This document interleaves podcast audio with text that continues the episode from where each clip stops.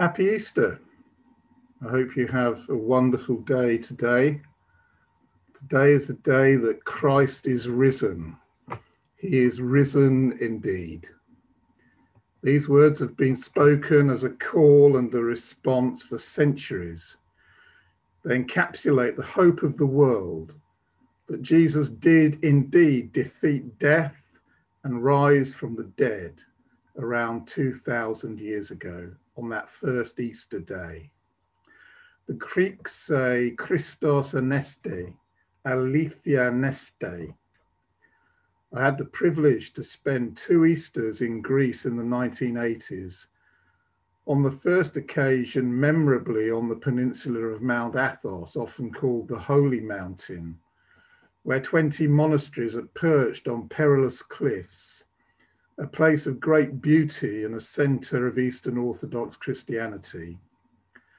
In those days, it had seen better times. The monasteries were crumbling away and the monks were elderly.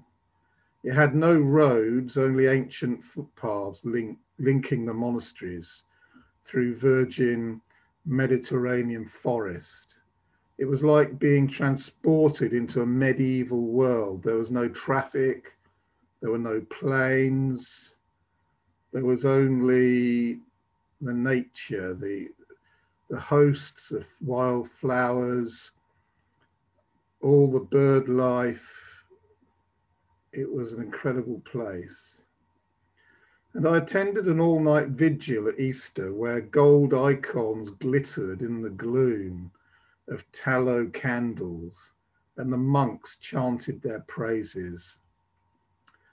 Finally, as the sun was rising over the wine dark sea and the mist spreading out across the tangled forest, the last of the nightingales singing their hearts out, the priest declared Christ risen, Christos anesti, and we responded, Aletheia neste, indeed he is risen, and all was well with the world. And so, again, this Easter morning, we come to celebrate that eternal truth. Jesus bore all our sins and sicknesses and died, and then on the third day, he rose again. If we believe in him and accept the truth of his resurrection, we need have no fear of death, but will rise to be with him in heaven. That's a comforting thought in an unstable and deeply unpredictable world. Last Easter, the pandemic was only in its early stages, and none of us could have predicted the toll it would take as it swept across the globe, robbing families of their loved ones and bringing pain and suffering to millions. The ravages of that time are still with us, and coronavirus is still at large but it appears that we're gradually emerging from this period of darkness into a time of renewed hope with new possibilities and new opportunities.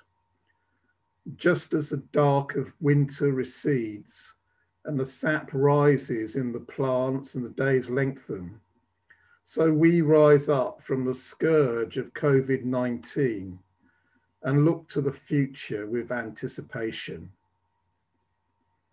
I want to go back to that first Easter when it first became apparent to his disciples that this death was no was like no other death because it was not the end only the beginning. And i'm going to read from john's gospel beginning at chapter 20 early on the first day of the week while it was still dark Mary Magdalene went to the tomb and saw that the stone had been removed from the entrance. So she came running to Simon Peter and the other disciple, the one Jesus loved, and said, They've taken the Lord out of the tomb and we don't know where they've put him. So Peter and the other disciple started for the tomb. Both were running but the other disciple outran Peter and reached the tomb first. He bent over and looked in at the strips of linen lying there, but did not go in. Then Simon Peter came along behind him and went straight into the tomb. He saw the strips of linen lying there, as well as the cloth that had been wrapped around Jesus' head. The cloth was still lying in its place, separate from the linen. Finally, the other disciple, who had reached the tomb first, also went inside. He saw and believed. They still did not understand from Scripture that Jesus had to rise from the dead. Then the disciples went back to where they were staying. We know that Jesus was buried in a hurry uh-huh. in the garden tomb near where he died by Joseph of Arimathea and Nicodemus, who used 75 pounds, that's 34 kilograms, of myrrh and aloes wrapped in strips of linen in accordance with Jewish burial customs. This had to be completed before sunset when the Sabbath would start, as no work could be done after that. We know that a great stone was rolled over the entrance of the tomb so that Jesus could lie undisturbed. On the first day of the week, very early in the morning, Mary Magdalene, one of those who accompanied Jesus during his ministry, comes to pay her respects at the tomb, but is dismayed to discover that the stone has been rolled aside and that there's no sign of Jesus. She immediately thinks his body has been taken somewhere, that the tomb has been violated, and in great distress goes to find the two disciples closest to him Simon Peter and John, who's writing this account. We're given a striking image of Peter and John dashing to the tomb in a kind of desperate race, with Mary trailing behind in third place. John tells us that he was faster than Peter and got there first. He stopped respectfully at the entrance to the tomb and peered in. Peter, however, just raced on, hurtling right into the tomb before he slowed down. This says something about their respective characters. John was thoughtful and measured, Peter headstrong and decisive. They both saw the same remarkable sight. The strips of linen were lying in the tomb, and the cloth that had been wrapped around Jesus' head was lying separately, as we're told, in its place.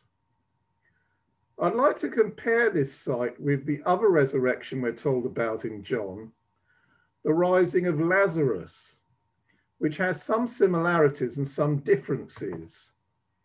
Lazarus has also been placed in a rock cave tomb with a large stone across the entrance. He's been there a little longer than Jesus, but he is also wrapped in linen strips of a cloth wrapped around his head. As the stone is rolled away, Jesus commands Lazarus to come out. The dead man came out, his hands and feet wrapped with strips of linen and a cloth around his face. Jesus said to him, or rather, Jesus said to them, the people all around, take off the grave clothes and let him go. This must have been an alarming sight, something like a mummy coming back from the dead. Lazarus hopping out of the tomb, still bound in his linen strips, his face still concealed by the cloth. There's nothing elegant about the resurrection of Lazarus. He has to be helped out of his grave clothes and released back into the world by his shocked but delighted relatives. In contrast, Jesus rises unrestrained by the linen strips and the face cloth. They are left neatly behind. He's very much in control. In her panic, Mary clearly didn't notice that all the grave clothes were still in the tomb. She'd imagined that Jesus had been hauled out, linen and all, and taken somewhere. But when John looked at the sight before him, we're told that he saw and believed. John alone realized what this meant. All those times Jesus had told them that the Son of Man must be put to death and on the third day would rise again, must have come back to him. So, this was what rising again meant. Verse 9 tells us that they hadn't yet linked this to the scriptures that prophesied the resurrection of the Messiah. Peter quoted from Psalm 16 9 to 10 on the day of Pentecost when he was preaching the first gospel message to the crowd. There in that psalm, David says, Therefore my heart is glad and my tongue rejoices. My body also will rest secure, because you will not abandon me to the realm of the dead nor will you let your Holy One see decay. God had promised David that there would always be a king from his line to sit on his throne, and this was fulfilled in Jesus. Peter made the point that David was dead and his tomb was still standing in Jerusalem for all to see, but Jesus was alive. And I'm just going to read from Acts chapter 2, verses 30 to 32. But he, David, was a prophet and knew that God had promised him on oath that he would place one of his descendants on his throne. Seeing what was to come, he spoke of the resurrection of the Messiah, that he was not abandoned to the realm of the dead, nor did his body see decay. God has raised this Jesus to life, and we are all witnesses to it. Remember, Peter was one of the very first to see that empty tomb. That revelation was to come later. On this first Easter morning, it was enough to know that Jesus was no longer dead. The grave clothes were left behind. And of course, shortly afterwards, Jesus revealed himself risen to Mary Magdalene in that garden, and then later that day to the other disciples, all except Thomas, of course, in a locked room. Imagine their joy and relief at seeing him alive. And imagine how it, began, how it began to dawn on them what this meant not only for themselves and their faith, but also for unbelievers and the world.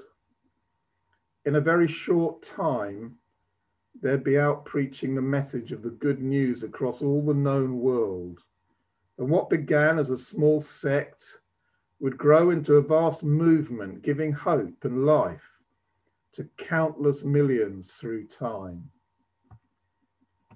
And we are the beneficiaries of that movement. 2,000 years later, we can say, with the Apostle Paul quoting the prophet Hosea, Where, O death, is your victory? Where, O death, is your sting? Paul goes on to say in 1 Corinthians 15, the sting of death is sin, and the power of sin is the law. But thanks be to God, He gave us the victory through our Lord Jesus Christ. Therefore, my dear brothers and sisters, stand firm. Let nothing move you.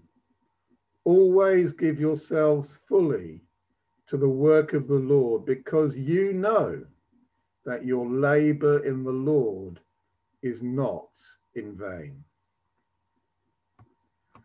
At the core of the Christian faith is the sure knowledge of resurrection from the dead for those who are in Christ, and the assurance that we will be with him in glory. The first words that Jesus said to his disciples after his resurrection were, Peace be with you. Knowing that he is risen and is seated on his throne at the right hand of God instills peace.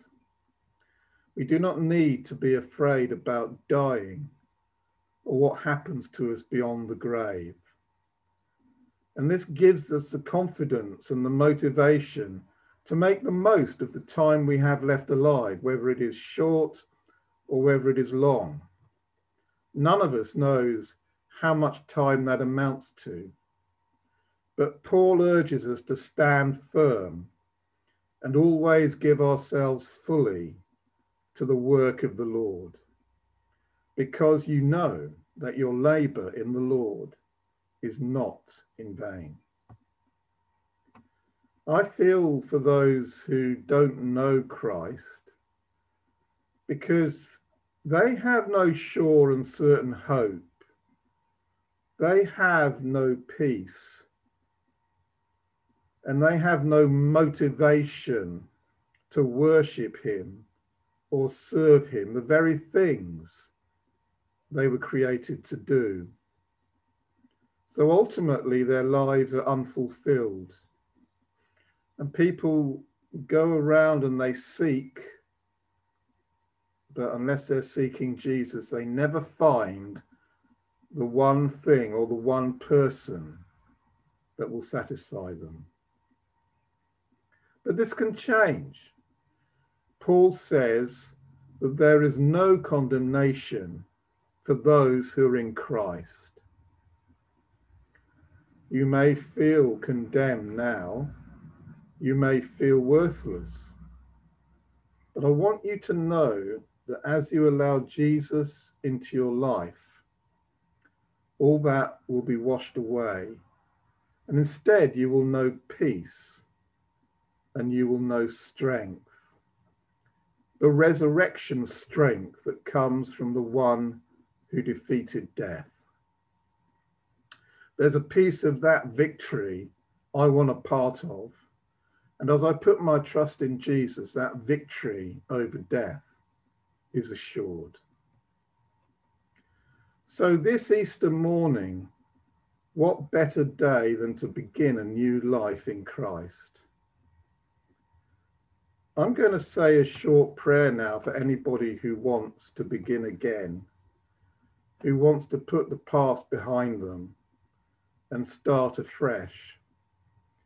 Trusting Jesus to guide you through the difficulties life throws at you, but knowing ultimately that you will overcome them because now you are not on your own, He is with you.